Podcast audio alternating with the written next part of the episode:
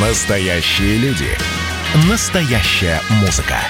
Настоящие новости.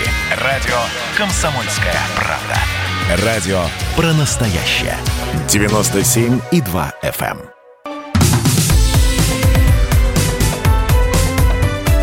Как дела, Россия? Ватсап-страна.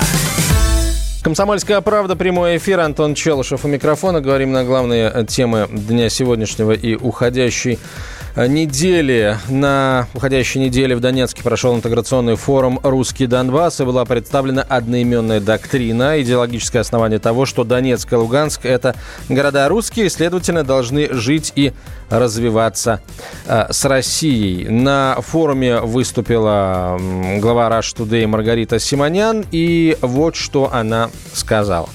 Люди Донбасса хотят жить у себя дома и хотят быть частью своей огромной, великой, нашей щедрой Родины. И вы обязаны им это обеспечить. Россия, матушка, забери Донбасс домой. «Комсомольская правда» позвонила Маргарите Симоньян и задала ей три простых вопроса, услышала на них три ответа. Вопрос номер один. Ваше выступление в Донбассе – крик души, личная реакция на увиденное, или за этим стоит нечто еще? Ответ Маргариты. Я вообще стараюсь не поддаваться мгновенным эмоциям. То, что я сказала на форуме в Донецке, я говорю уже семь лет, и публично, и не публично. Я так считаю, в этом убеждена и оставляю за собой право говорить о своих убеждениях вслух. Второй вопрос комсомолки. Если Россия, как вы сказали, заберет Донбасс домой, то есть присоединится, не страшно ли то, что мы получим взамен? Травлю, новые санкции или даже войну? Ответ Маргариты. А сейчас-то у нас ни травли, ни санкций, ни войны. Это ирония, конечно же. Хуже уже не будет, считает Маргарита Симоньян. И третий вопрос комсомолки. Что будет, если Россия не заберет Донбасс, продолжит скромно молчать и делать вид, что Минский процесс – это все, что она может сделать? А ответ Маргариты Симоньян. Я не могу выступать от имени государства, я не чиновник и не политик. Мое маленькое частное мнение заключается в том, что нельзя разбрасывать такой преданностью. Нельзя бросать своих, нельзя не видеть боль, слезы и кровь миллионов русских людей, которые каждый день молятся и уповают только на нас. Моя совесть не позволяет мне смотреть на это по-другому. Мы позвонили и Олегу Цареву, первому спикеру парламента Новороссии. И, собственно, задали ему вопросы о вот, мероприятии, которое произошло в Донбассе.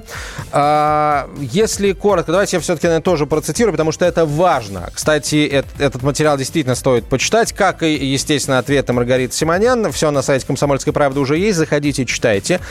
«Знакомы ли вы с русской доктриной? Согласны ли с ее положениями?» — спросили наши корреспонденты у господина Царева. Он отвечает. На мероприятии в Донецке было довольно много ответственных лиц, но хотелось бы, чтобы кроме заявлений от вопроса комсомолки вроде «Россия, забери Донбасс домой», да, ответ Олега Царева, были бы совершены какие-то конкретные действия. Начали работать предприятия, выплатили задолженности по зарплатам шахтерам, например. Ситуация там критическая для простых жителей Донбасса. Люди в Донецке и Луганске, продолжает Олег Царев, устали от разговоров. Главы республик посылают представителей в Минск, и те там делают заявление о приверженности Минским соглашениям. Потом они выходят на российские телеканалы или принимают гостей из Москвы и говорят, что не видят себя вне Российской Федерации. А в это время в республиках низкие зарплаты, цены почти московские, работы нет, и люди уезжают. Кто в Россию, а кто и на Украину. Говорить можно долго, но надо дело делать. У нас же был план восстановления Донбасса, там нет ничего сложного. Вот такая, вот что называется, коллизия возникла. Мы позвонили, прямо сейчас выходит на связь со студией дипломатический советник главы Луганской Народной Республики Родион Мирошник. Родион Валерьевич, здравствуйте. Да, здравствуйте. А, как вы бы охарактеризовали слова господина Царева, который говорит о том, что, в общем, руководству э, Донецкой и Луганской народных республик, в общем, тоже следует что-то делать самому для того, чтобы ситуация нормализовалась? Ну, я не думаю, что вы совсем прямо корректно э, сказали то, о чем говорил господин Царев. Я его процитировал под так, как написано на сайте «Комсомольской правды», я это просто прочитал. В данном случае понятно, что мы предпринимаем усилия для того, чтобы восстановить экономику наших государств ЛНР и ДНР. Мы стремимся договориться с Россией о прагматичных вещах. Да, то, что сказала Маргарита Симоньян, это глобальный стратегический проект, и мы его поддерживаем. Но для этого необходимо решение России в первую очередь. То есть Россия должна взвесить все за и против, чем это грозит для России, какие потери могут быть, а вот, и на что она готова для того, чтобы защитить людей, русскоязычных людей, живущих на Донбассе, и принять их, собственно, в свое лоно.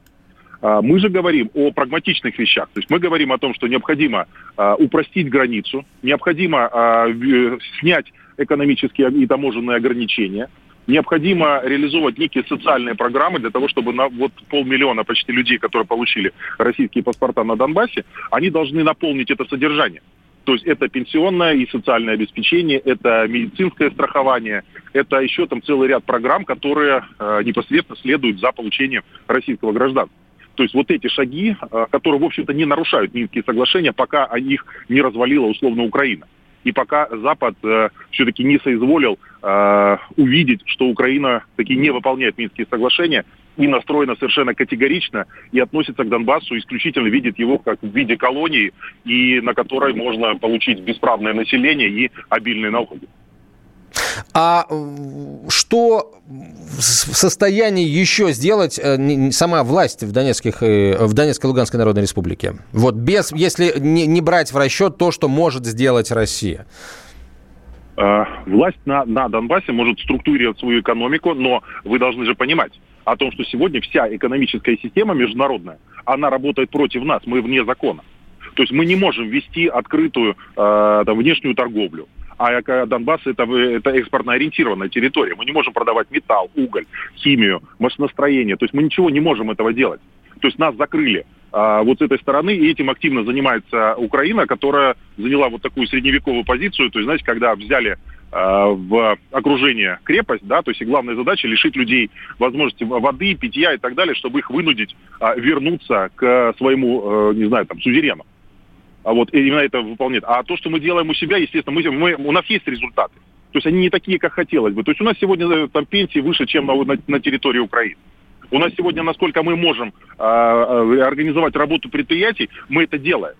Но мы не можем это сделать без интеграции с российской экономикой. Нам сегодня нужны вот эти шаги навстречу, потому что если на Донбассе заработает экономический механизм в полной мере, потому что сегодня он работает на процентов десять-двадцать, ну, может быть, тридцать, там, по, по другим направлениям.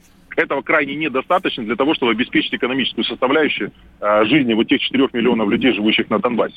Это все местная власть делает. Но сил недостаточно. Нужны деньги, нужна э, возможность экономической интеграции во, во, во всевозможные всемирные процессы.